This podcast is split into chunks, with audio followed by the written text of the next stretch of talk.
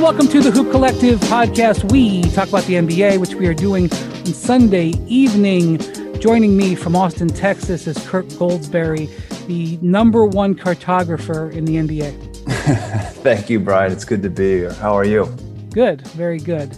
Uh, how is your uh, your teaching going this semester?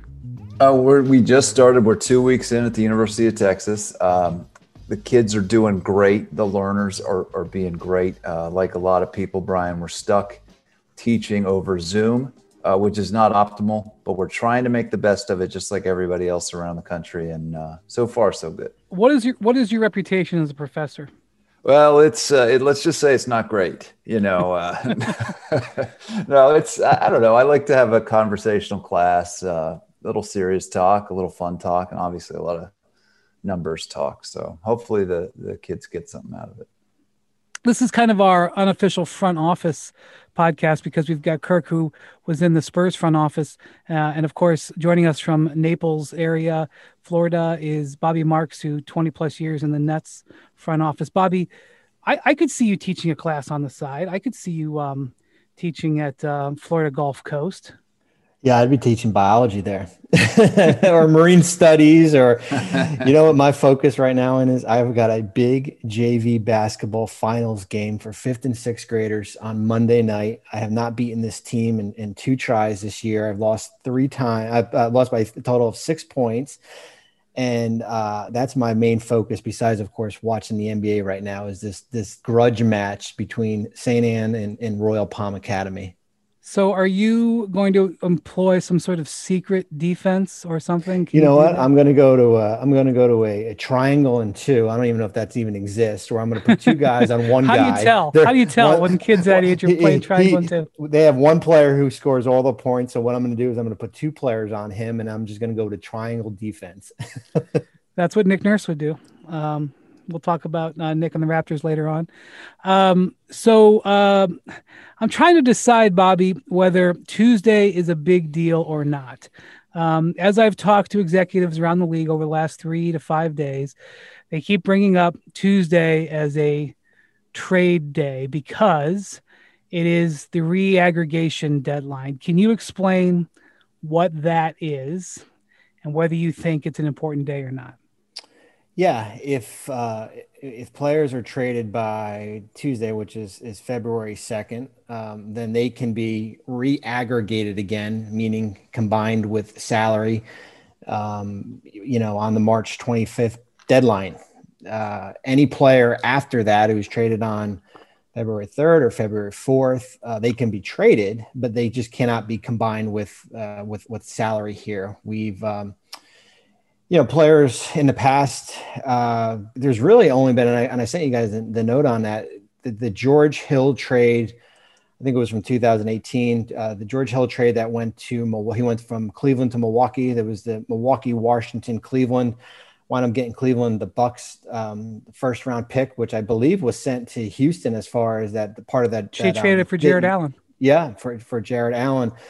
That's the lone trade, if you go back in the database, that was on the date of when uh, the deadline for contracts re- reaggregated. So I think it's a milestone date. I think it's a team that a date that teams look look at and and have circled on their calendar. Um, I don't I don't know if we're going to see a lot of action here. Um, as I've said, there's only been one trade. I think I went back to 2016. There's been one since 2016, and it was the George Hill trade. I think it's kind of okay. So let me be careful here. I, I don't think it's completely bogus, but I think it's a tactic. And I'm not saying that Daryl Morey invented it, um, but Daryl was the first guy that I remember making it a thing in a trade. In other words, one of the things that you can do when you're in trade negotiations is you create a false deadline. Obviously, there's real deadlines. The NBA draft is starting at eight o'clock. That's when the team's on the clock. You're on the clock. It's kind of a deadline. The trade deadline, three o'clock on this year, March 25th. Is it still three o'clock this year, Bobby? I don't. Yeah. Know. Yeah. Okay.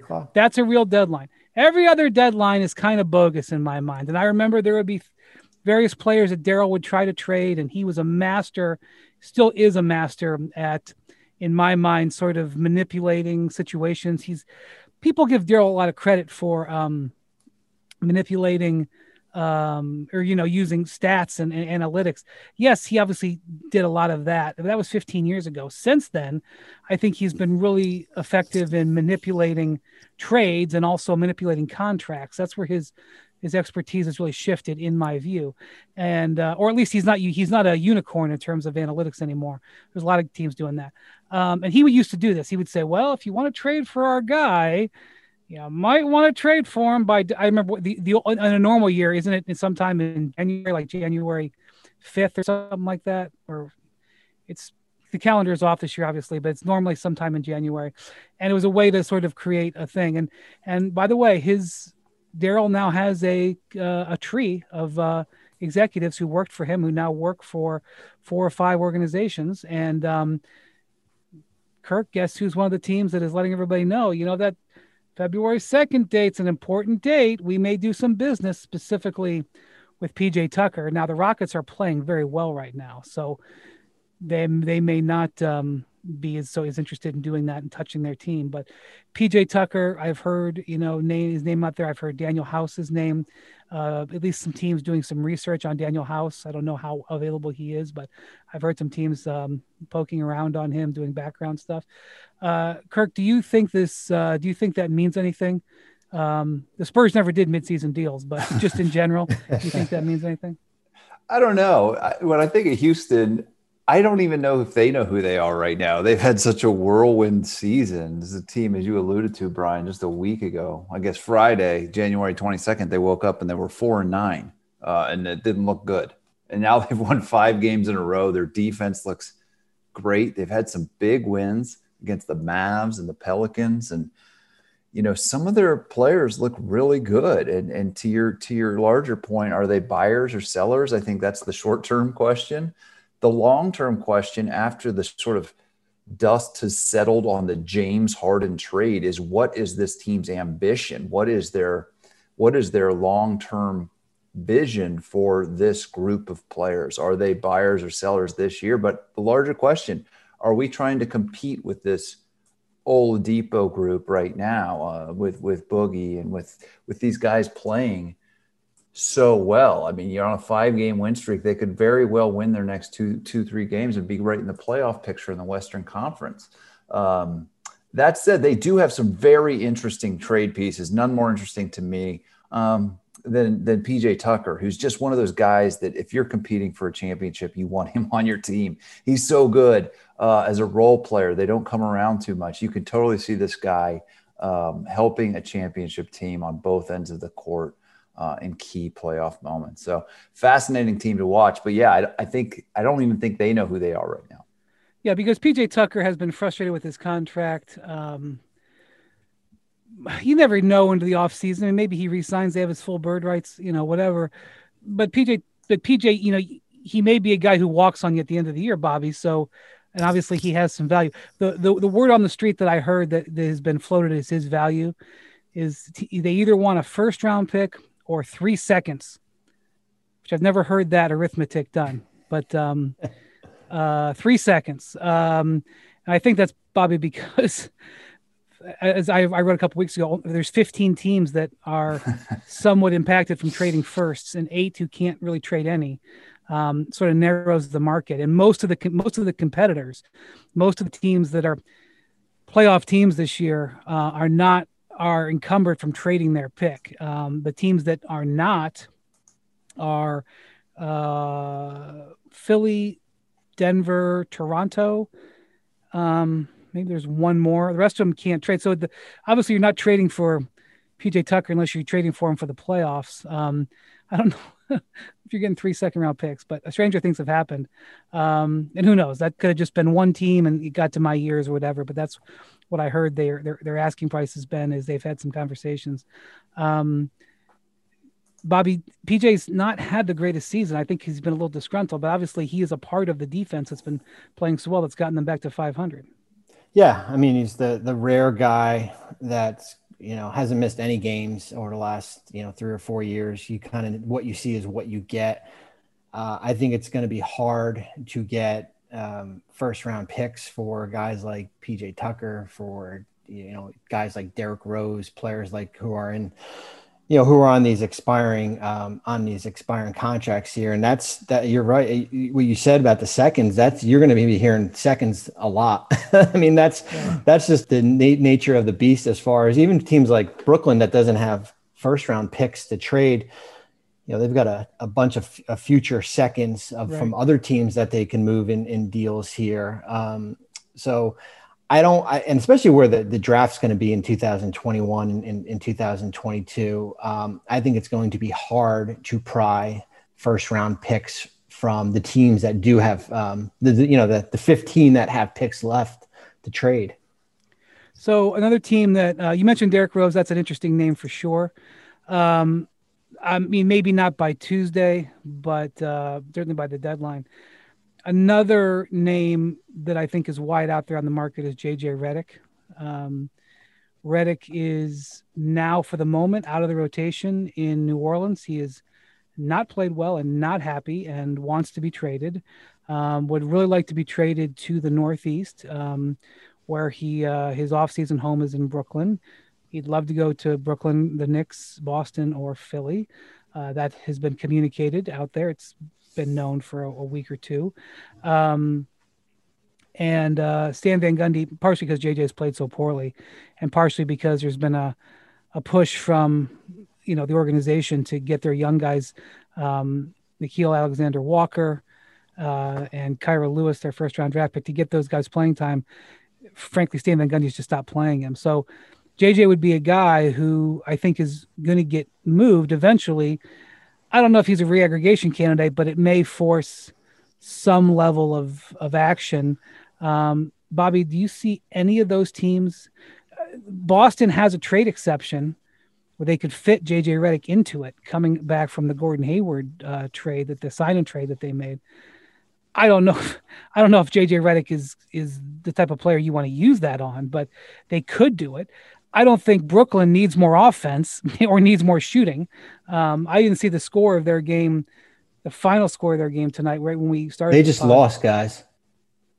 Uh, yeah. Brooklyn lost to uh, to Washington. They lost 147, 146. Westbrook's revenge. That Brooklyn defense, that Brooklyn defense, man. so I, I, watch, I, don't think you need a JJ Redick there. um, I did, I did, um, I did watch uh, some of this game um, and the defensive scenario for both teams. I mean, Brooklyn, Brooklyn just they just they're they're just messing around to try to get the ball back. They just just give me the ball back. Um, but uh, Westbrook was having a huge game tonight. Uh, let's see where it finished. Um, uh, 41. Yeah. Bradley Beal, Bradley Beal had I think had six had maybe 20 in the fourth quarter uh, this yeah, game. he finished with 35. Yeah, I, he pretty much didn't do anything the first half, just sort of stood around. And I think he had 15 points after after three quarters, 15 or 16. His body language did not look like a man who wanted to be playing basketball tonight. Uh, and then well, comes back and has a big fourth quarter. Then he, I think, sniffed that they could win. And um, Brooklyn's defense, you know, they, Brooklyn tries to win games 145 140 and sometimes they're going to lose 147 146 and that's what happened tonight. And in this particular game uh, oh wait a minute it's not over yet bobby. Anyway um, the nets don't defend. They they seem to think that defending isn't important and we've talked about that before and they don't seem to care. And Durant had 37 Joe Harris had 30 Kyrie Irving had 26 um, and they're still going to lose. And uh, and Jeff Green had 23. They're still going to lose, and that's just not an acceptable thing to do, especially against a team like Washington, who came in three and 12. That's a broken record. Um, whatever. Uh, anyway, they, they, JJ Redick doesn't help them, right? Um, and so, is there a trade for JJ Redick to either today or by March to any of those teams, Bobby? Well, I mean, I think it, it depends on you know, with Boston, with that big trade exception, you know, that thing is going to be there on March 25th. Can you get something better than JJ Redick? And it's going to be there on at the end of the season, right? It's not it's not a use it or lose it type scenario here, where if you don't use it by the deadline, it just goes. It, it's not like the disabled player exception where you don't use it by a certain date, it just goes away. you know, Danny Ainge can break it up and use some now, and or you can use some in the offseason here. And it's a matter of does he want to roll the dice and go after a JJ Redick and you know take 13 million off it? I, I think when you look at Brooklyn, I mean, especially since JJ might get bought out if they can't ex- trade for him, ex- why would exactly. you? Exactly. Yeah, exactly. Why would you want to use half of it on him? Um, you know, the, the other team is, you know, certainly Philadelphia, where he's played and he was there for two years, and you've got to get up to, I think you got to get up to about ten and a half million dollars in salary to send out, and so you're looking at guys like, you know, Mike Scott, um, Tony Bradley, right? Just kind of placeholders. They've got a, a, couple. They've got some seconds that you can. I mean, what does that do in. for New Orleans? Yeah, what does a three for one deal do for guys that you want nothing? You don't want. You know, you'd rather. You would actually probably rather just do a, a buyout. you know, unless you're going to get a couple good seconds here. So, you know, those were the you know some of the teams that are, mentioned. We sent Brooklyn. I mean, basically, it'd have to be the Dinwiddie contract, and what does that do for the? You know, that doesn't do much for the Pelicans there they're not going to probably not resign Spencer, who's got a player option here. So I don't see anything right now when it comes to to Redick with with those those uh, those, those um, three teams. Kirk, does uh, does Dinwiddie have value in a trade? It depends on on the medical. I think. I think the, the guy's obviously a talented player, but you know you need to know where. But he can opt out of his contract you know yeah so. and and between these two there's two giant sources of uncertainty there right so i i don't see it unless the, and bobby bobby could answer this better unless there's some salary cap strategy uh, on why he might well i mean so okay let's just say for the sake of argument that brooklyn really wanted jj Redick. let's just i don't think the trade makes sense but let's just say if it could they could trade spencer dinwiddie and a second round pick for jj Redick, right bobby yeah yeah I mean, that's that that's the type of trade they could do I would not use that asset. Um, uh, that, that would lower New, New Orleans is kind of close to the um, luxury tax threshold. That particular trade would give them more space to do another deal and get them a second round pick. Um, plus, there's always a possibility that Spencer picks up his option, or you have his rights if you want to keep him. I could actually kind of see that trade, but I just can't see it from from New Orleans standpoint. I couldn't see it. You know, if you're going to use if you're going to use Spencer and, and draft picks, it's got to be for a guy who can defend. Um, well, and, and you know what also does for Brooklyn, it, it once Dinwiddie's traded, it, eliminates the disabled player exception that they have for him. Uh, you know ah, that right. five point seven million dollar number. That's a good point. That was the big, and that was a big thing. That can you can you use the exception and then trade him? Yeah, you can use so the exception and then trade him. Yes. So that's what you would. That's yes, what you would. That do. would you want, and that was you know when you talk to the people around that you know organization, it's like you know when they did the Harden trade it was, hey, you know, Dinwiddie wasn't involved in the deal, and you know, we still have. I don't think the exception was granted at the time or was about to be granted, but we still have that exception to to use because he's still on our roster. By the way, in this uh, Nets game, the Nets were ahead by five points with 12 seconds to go. That must be the magic number in games, right? Didn't they, we see that in, in Portland, right. Chicago? That's right. Uh, and they lost by three. I'm going to say that again. The Nets were ahead by five with 12 seconds to go, and they lost by three. That's hard, guys. That's really, really hard to do. And then we just had last night, um, Dame Lillard, the um, the Blazers were in Chicago down five with 10 seconds to go. That took two ridiculous Dame Lillard shots and a crazy jump ball. But this was even more lopsided than that. And Bradley Beal hit the first three with eight seconds left. So they cut it to two with eight seconds left. But let me just say something else. Bradley Beal had 22 points in the fourth quarter of this game, and the Nets allowed 48.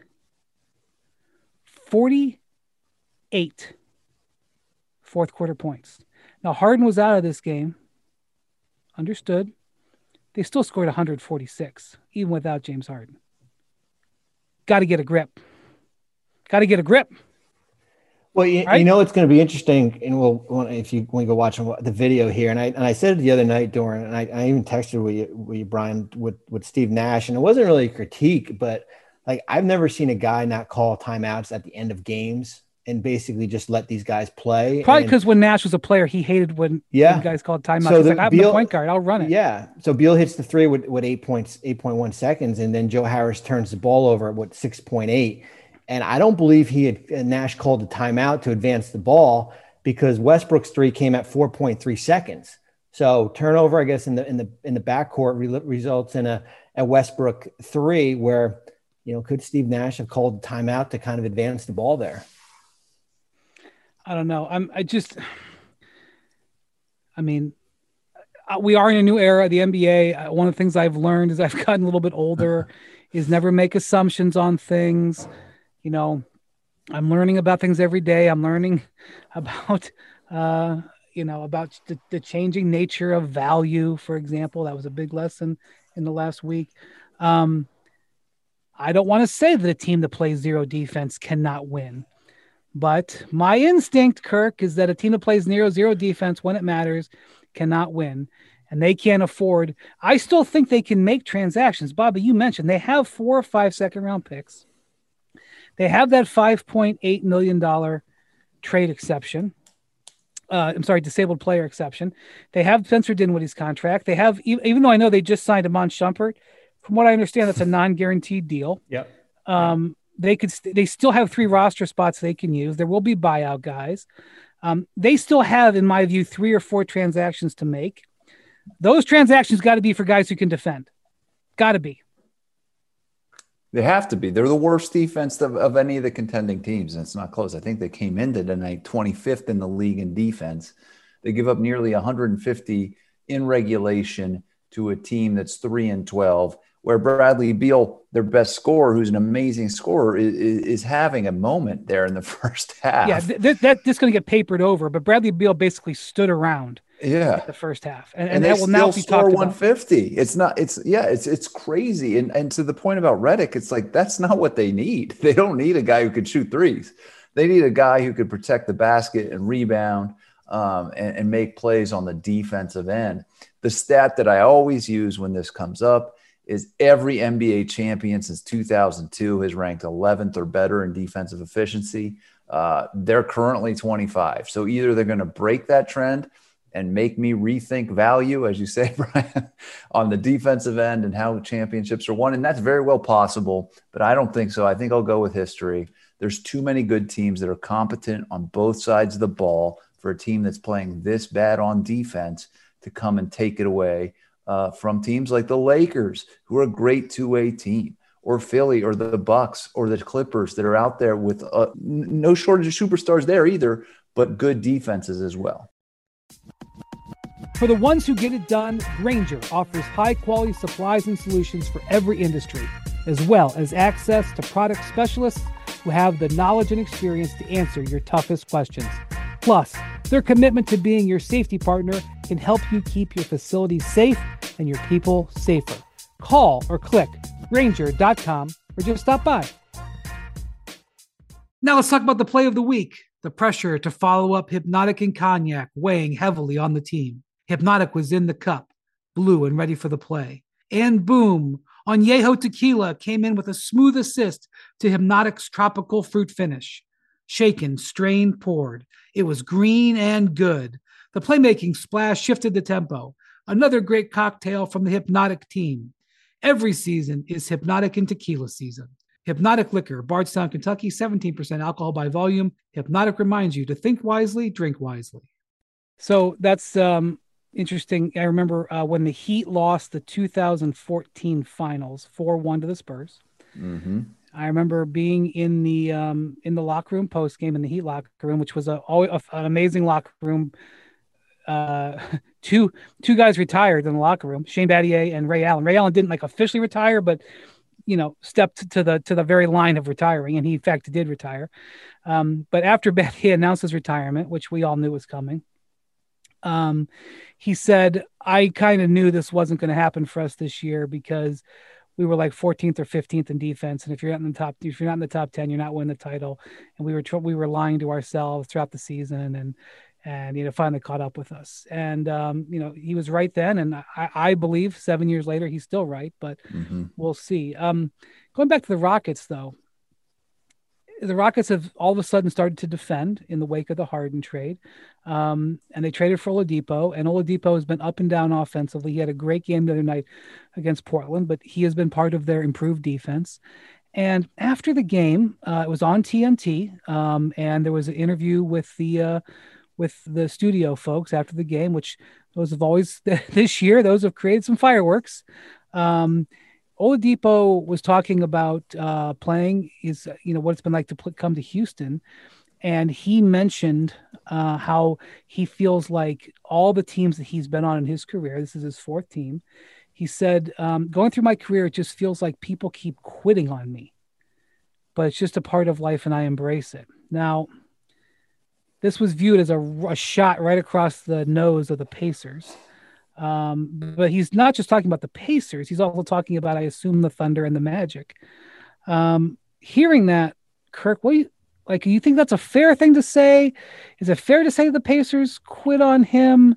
Um, you know, I I think the strong vibe was that he kind of didn't really want to be an Indy long term, and I think they took an opportunity to trade him before he could walk on them, but I don't know. What do you think about that? I think I agree with you. I think that was the vibe. That there was there were some rumors out there. Uh, Bud getting traded probably doesn't feel great, and he's experienced it a few times. Um, and you know, he wakes up again Houston, got to start over. He's got a chip on his shoulder. Uh, he's a really good player.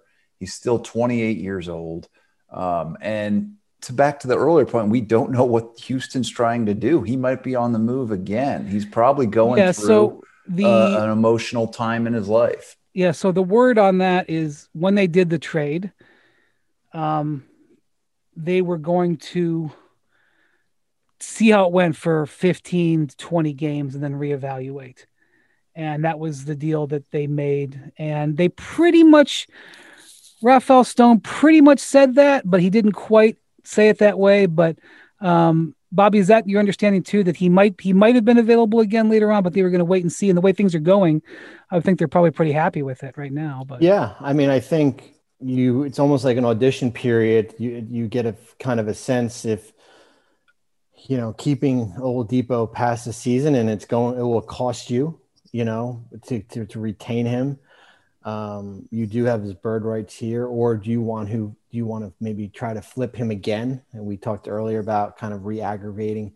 You know, his his date is March seventh. If he is combined with other salary here, you know, two weeks before the the, the trade deadline. Um, I think that's that was a big um, sense when they did all these trades was that they didn't want long term salary to come back. They didn't want the Taurean Prince's contract or the Caris LeVert's that they wanted to kind of use the the you know two week or the two months before the deadline kind of as that um, the the audition. And you know it's funny you know looking back on the Wall Westbrook trade um, that happened. You you know when the deal happened, you had that sense where you know the Wizards had a little bit of an advantage because of Wall was hurt. You didn't know when he, you know, if he was healthy. He'd been not playing for two years, and and what what's happened is that there's a sense of, you know, players in in Houston they all got a chip on their shoulder, right? I mean, they got you know from Cousins. Even to, even Christian Wood, who got yeah. a big forty million dollar contract, he's got a chip on his shoulder. He he said that he, you know, he got cut in training camp last year by the Pelicans, and he had a big game on Saturday or uh, Saturday against the Pelicans, and he goes, "Yeah, I haven't forgot they cut me." And I even think he mentioned Griff by name. he did. He did. Which he, yeah, by so the way, he got cut. He got picked up by Milwaukee, and he got he got cut twice before the yeah. Pistons got him. I, I can't remember who cut him first, Milwaukee or the rare double claim. right. He got he got cut and claimed twice in the same year. So um, it's not like uh, you know they were the only people that didn't believe in him. And, you know he got his forty million, but whatever. Uh, well, he's averaging you, 24 man. and 11, and and he's bringing energy and skill to that front court in Houston. And uh, you know, he's a, he's a candidate for maybe most improved uh, this year. And and and the Rockets, they kind of have this brand now. To you guys' point, there's a chip on his shoulder in Houston. All these guys, you know, are, are sort of fighting for their futures, and and maybe it comes together there. Uh, Jae'Sean Tate is also a nice, fun young player too. I like that team. Um, so I think they they should still, to, to your point, Brian, wait and see what happens here uh, before they make any rash decisions because they might have stumbled into something. Right. Um, well, anyway, we'll see. You know, we'll see if Tuesday brings anything or not. Um, uh, you know, there's also been rumors about um, uh, Kelly Oubre, uh, Lonzo Ball trade. I mean, that's not secret. That's sort of been out there. Um, I don't hundred percent. I see it from Golden State's perspective. Um, it's been interesting to see whether that develops. Uh, you know, the, the, the Pelicans have struggled, um, especially defensively, and um, there's some belief that they may be making, you know, not some belief they've they've shopped their guards. They've shopped Bledsoe, Lonzo, and uh, and Redick.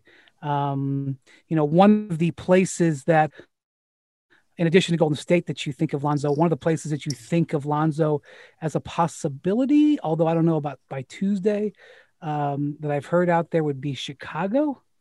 If Chicago might have interest there, um, but we'll see about that. Um, it, it, Lonzo just had a spectacular game on Saturday, one of the best games he's had this year, if not the best. It'd be an interesting time to trade him. Um, the Pelicans are underachieving. And there's a couple of teams out there that are underachieving. And I wanted to kind of go over them with you guys and see whether we think there's serious concern or look, we're 20 games in, you know, it's not the end of the world. They're going to be fine. Uh, the first one I want to bring up is Dallas. Now, Dallas has lost um, five in a row. They are all the way back in 13th place in the Western Conference. Now, they have had Porzingis has missed some time as he recovers from knee injuries. They were hit by uh, COVID, uh, lost uh, uh you know uh, a bunch of key players to that. Um, but they have just not at all performed, even when they've had their team perform the way we thought they would be. I mean, there was a belief, and I was one of the people that believed it, that they were going to be rapping on the door as possibly even the third seed behind the LA teams. Mm-hmm and maybe they will. Uh, Doncic just put up good numbers, but he didn't come in in shape.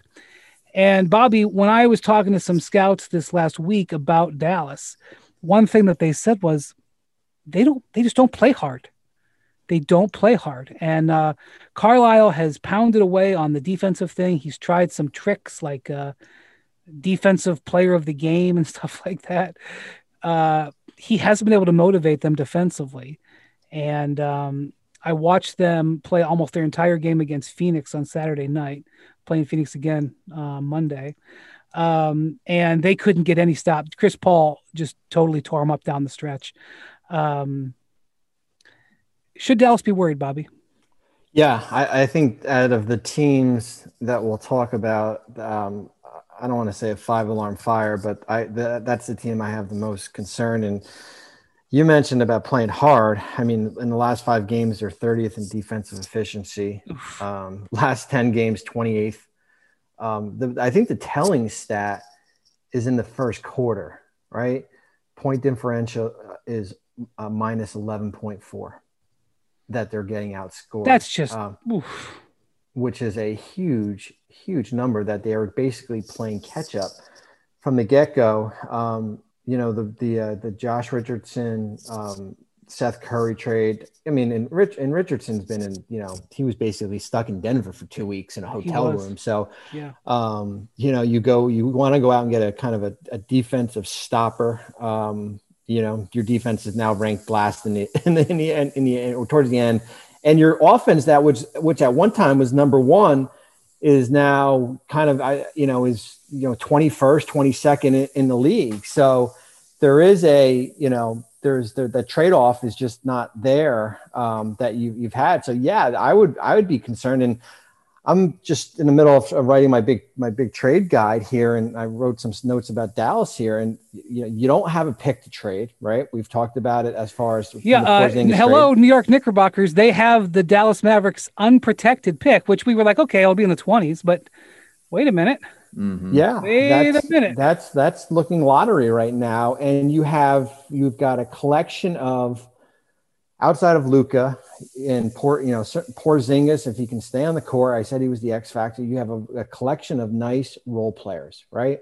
You've got two guys on expiring contracts and, and Tim Hardaway Jr. and James Johnson, about $35 million. And then after that, you have, you know, the Maxi Klebers, the um, Willie Cauley Stein, is Dorian Finney Smith, nice rotational guys, but you don't have a blue chip guy to go out and, and get another player unless it's unless it's Porzingis. So I, would be concerned. I mean, your next four games is Phoenix, Atlanta, and two against Golden State. I mean, that's that.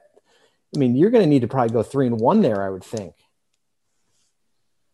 Are you worried about him, Kirk? Yeah, and I'm not going to give away the other ones we're going to talk about, but this is the one I'm most worried about for one simple reason, Brian. That's the Western Conference right. is is unforgiving. There is no room for error, and it's an unforgiving season in itself. But you can't have rough patches uh, in the West this year. There's just not enough time, and there's too many good teams. I mean, you look at the 15 teams in the West. Maybe you can pick out two or three that that are likely not really pushing for the playoffs. But the East is a different animal, and that's going to come up later. But a season ago, Dallas wasn't just the best offense in the league; they posted the best offensive efficiency in, in league history. Right. And they had this young phenom, and they gave the Clippers, you know, way more than a lot of us expected. Um, they didn't turn it over and they shot the ball really well. Tim Hardaway was shooting it really well. Seth Curry was a big part of that. Um, but Tim Hardaway's come back to earth a little bit, and now they're the least efficient three point shooting team in the NBA. Three of their most four active three point shooters are shooting less than 30%, and that's Luka, who's starting to get a little attention for not being able to put the ball in from the three point line. Porzingis hasn't been good, and Josh Richardson, the new three and D guy, isn't exactly bringing the boy. Seth Curry, uh, Seth Curry is incredible. Seth Curry is one of the most interesting player development stories in the last five years in the NBA. A guy could barely get a ten day. Um, you know, gosh, maybe it's about five years ago now. New Orleans, I think, gave him an early one, uh, and and now he's he's emerged as one of those reliable shooters in the league. Shocker, right? I mean, look at his family. But um, there was a time when this guy couldn't even get a league. But yeah, they miss him. Um, but you know, with them too, Brian, it's weird because at the exact same time, 2020, 21 season, we expected this group to ascend. And you you alluded to that. Three seed, four seed. Luka was the favorite to win the MVP coming into the season and they have done the He's opposite. putting up good numbers, but it's they're a little bit misleading. Yeah, and they're they're eight and twelve. Let's be real. Uh, they're eight and twelfth, and as Bobby said, that number one offense in the league last year is now nineteenth. Their defense actually started okay, now ranks twenty first. I'm worried. Yeah. All right, another team is Miami Heat. Uh, they are 13th in the Eastern Conference. Uh, they did get a win. Jim, Jimmy Butler he missed a bunch of games in the very early part of the season because of an ankle injury. Um, then they were hit with uh, COVID. Jimmy was particularly hit hard, um, missed 10 games, uh, and really suffered the effects of it and lost over 10 pounds. Uh, did finally come back Saturday night. And surprise, surprise, it made a huge difference for the Heat. Um, they uh, they end up only beating Sacramento by one, but they badly needed it. And Jimmy had 30, 37 and eight uh, in his first game back. Uh, Bam has played has played pretty well. Had some moments, um, but they're seven and twelve. And uh, I mean, they've been you know Dragic has been hurt. Um, uh, they I mean they've they've been really really banged up and affected, and so I think they probably have the biggest. Um, uh, you know, I guess what you call it, you know, asterisks uh, Tyler Herro is back. He missed a whole bunch of games uh, with a neck injury. He had 15 points. Um, probably the biggest asterisk because of their injuries, Kirk. But I mean, again, they're in 13th place, 20 games in. How worried are you? I'm pretty worried. I'm not too worried compared to the Dallas one. I, I think, you know, after getting to the finals in the bubble, they had a 71 day off season. Uh, they, they had the shortest turnaround in league history along with the Lakers uh, but they've been the most disappointing team in the league. Why? I think their offense has really fallen off a cliff. They rank 26th in offense, and um, you know they have to hope that Jimmy, who, who you said, is is going to help them turn around. There's reason to believe he can do it. He's missed 12 of I think 19 games. Um, their defense is pretty similar to last year's. Their opponents are, I think, hitting threes a little more. Uh, but the big red flags are on offense, and most specifically, Brian, it's been turnovers there. Uh, turning the ball over has been atrocious and just cost them chances on the offensive end. And I love Bam Adebayo, uh, but he's been a problem with that. And he's turned the ball over too much. And Goran Dragic has, has turned the ball over a lot.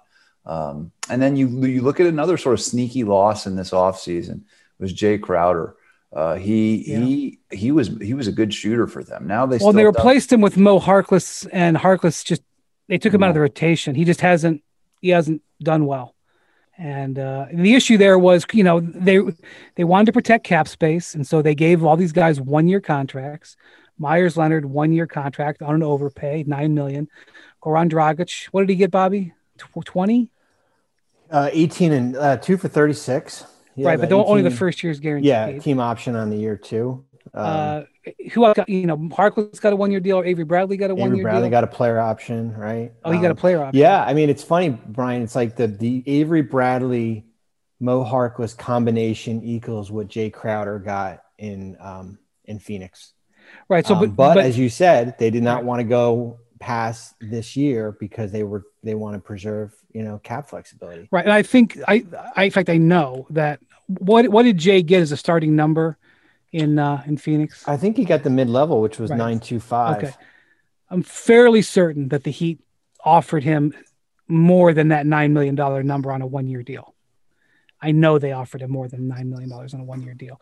Try and do the same thing they did with Dragic and Meyers Leonard, which is let's buy your, let's find a number where you're comfortable with just taking one year because they wanted to protect the cap space. And Jae was like, at this point in my career, I need a I need a multi year contract. And um, you know the thing about it is Jae's, but Jae was just on a really fair contract, and you know probably below market value as it kept going. And as a result, he kept getting traded. He got traded from uh, Boston to uh, Boston to Cleveland to Utah to Memphis to Miami. Right? I think I have that yeah. right. Yeah. I'm going to bet that in this three years, he probably is going to get traded at least once because the contract is is is attractive and he's the type of player that every, everybody wants a three and D guy who's a good leader. Um, but that's why they just couldn't keep him. And you know they tried to replace his numbers. And I actually thought Harkless was a good signing, but he just hasn't it hasn't worked out yet. Uh, Bobby, are you worried about the Heat? Um, I'm more concerned. You know, the the interesting thing with with Miami and looking at some notes today is that they've played 19 games and they've had 14 different starting lineups. Mm. I mean, the, the, the lineup of Bam, Butler, Herro, um, oh, I, you know, Olynyk and let's say Duncan Robinson has played three games together. Uh, has three has started three games together, and it's just been you know it's either been COVID related or injury related. You know, Avery Bradley's played eight games, Jimmy Butler's played seven games. You know, we might see Herro go into the quarantine process again because I think what was it? Roommate tested positive for COVID. That might have exposed that might have exposed him now. So we might see him on the shelf for a little while. I, I think the next five games is going to be interesting for Miami. They've got Charlotte, Washington twice, and New York twice. Right. So maybe they can get some their footing back with um, you know, certainly with with Butler back on the court. But when he's when Jimmy's you know healthy and he's there, you do have a, kind of that you know a comfort level although you know you had a you won by one point against you know a sacramento team that's won a couple games um, hmm. you know before they played but you know 105 104 and and really had to kind of squeak it out there. But as kirk said their offense you know your, their defense is kind of right where they are but you know their offense the last 11 games is 28th in efficiency. Yeesh, you know that's that's that doesn't do good things for you Vivid Seats wants you to get to the games you love this spring. Experience every pitch, assist, and game winning shot live and in person. And the best part? Each transaction is a step toward a free 11th ticket with Vivid Seat rewards. Score unbeatable perks like free tickets, surprise seat upgrades, and annual birthday deals. As official ticketing partner of ESPN, Vivid Seats is offering you $20 off your first $200 ticket purchase with code HOOP. That's code HOOP, H O O P. Visit vividseats.com or download the app today. Vivid Seats, experience it live. You can now stream the most MLB games on DirecTV without a satellite dish. Yes, catch the clutch hits, strikeouts, grand salamis, web gems with nothing on your roof. So, who's ever up there, whether it's the roofers, Santa, birds, old timey chimney sweeps, moody teenagers, thrill seeking raccoons, you name it, they won't find a satellite dish. But you will find your MLB games on DirecTV. That means DirecTV is your home for baseball this season. Root, root, root with nothing on your roof. Yes, stream your team. Call 1 800 DirecTV or visit directv.com. Sign up today. Claim based on total games carried on sports networks. Sports availability varies by zip code and requires choice package. By the way, just to, real quick to go back to the Nets because uh, I just saw the stat. I hate to do this, but I can't help it. Uh, this is from StatMuse on Twitter. Um, since the Harden trade, the Nets' offensive rating, points per 100 possessions, is 122.6. Wild, which would be the greatest of all time, breaking the Mavericks record from last year. Their defensive rating since the Harden trade is 119.9, which would be the worst of all time. So, really, what you are seeing, and I realize it's only like been eight games or whatever, small ass sample size, get it, get it, get it. They are playing the best offense and the worst defense of all time. If you like points, watch the Brooklyn Nets, folks. And they've scored over 140 the last two games. So, um, all right, the last team I wanted to talk about, um, Toronto Raptors. They did win today. They beat the Magic. Uh, the Magic are really banged up, uh, and they lost Aaron Gordon in this game to an ankle injury. Um, they've actually uh, achieved relative. They, have actually done, in my view, okay considering everything that's happened to them. Um, but um, so they did win today, uh, but they are eight and twelve, and you know this is a team that I still viewed as a top four team in the East uh, coming into this season, even though they lost uh, Serge Ibaka, uh, who was a key player for them. Marc Gasol too, but you know I feel like Gasol he like was a factor in like one out of every three and a half games last year. When he was a factor, it was good, but that wasn't a comparable loss. So maybe they take a little slide back. But um, Pascal Siakam, who had 30 points, 10 rebounds today, has been an issue. Uh, Aron Baynes, who I thought was a good signing, has been terrible for a lot of the year. Um, they've also been been banged up with injuries. There have been times where Nick Nurse is just stitching together guys out there, and of course they're playing in Tampa, mm-hmm. um, where their their quote unquote home game was today. Um, Bobby, where are you at on the Raptors? Um, offensively, they've just really really struggled, and I think they're a candidate to make a trade for an offensive player. And they said said they can trade their first round pick. Um, where are you at on them? Well, it's kind of like an all or nothing type team, right? I mean, they are a home running, hitting, three point shooting team. Um, I think they're in, in the overall in the league, they're second in points generated from three, um, first in three point field goal attempt, um, kind of towards the bottom in free throw attempt here. I always have a concern with, you know, they're eight and 12 now. As you said, they have the win against Orlando here. You know, the East is not the West. So you, you win three or four and you, you kind of get back in that top seven here. My, my big concern always with this team is the minutes, man. Like you look at the minutes of this, this group with, you know, they've got four guys playing 35 plus minutes a night. And I, I'm just worried for them. When does, does somebody break down here?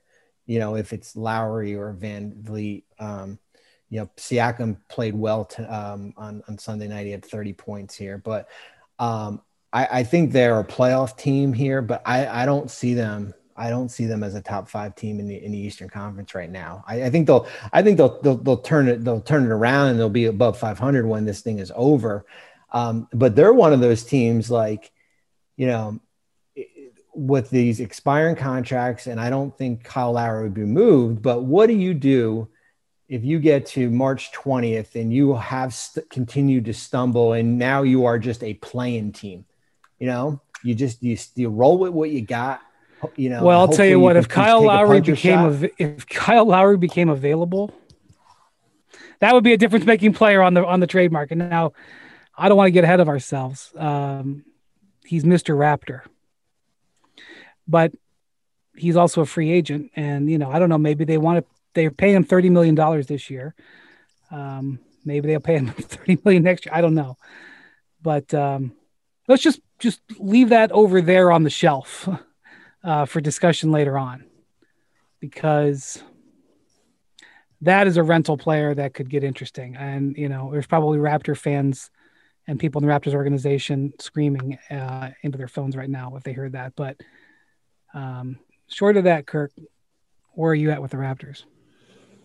Well, I think some context is warranted. The, the Raptors have developed this reputation as one of the most reliable 50 win teams in recent NBA history. And they've won 50 games in a row, I think, the last seven years. So we're used to them being really fundamentally sound, always having a great defense. Um, but I think they're off to a really slow start. I don't think anybody there is happy with it. Um, but I'm not worried. Um, the Eastern Conference playoff picture has a soft heart. If you have a couple of flaws, you're not going to be turned away. Um, it, it, if the Heat proved anything, yeah, right. One of if, us, one yeah. of us.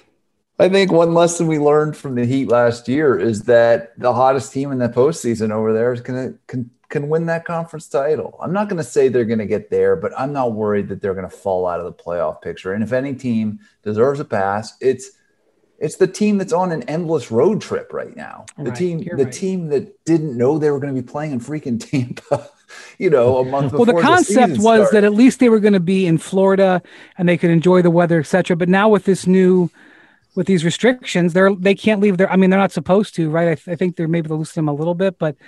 Are you allowed to play golf, Bobby, right now? You're not even allowed to play golf. I think So. I think you can go out for a walk for an hour. uh, which I mean, you can't do that in Toronto necessarily this time of year, so I guess it's an advantage. But um, they're not even getting the bonus, you know, the one upside they have, which is you know, being able to be in Florida in the winter.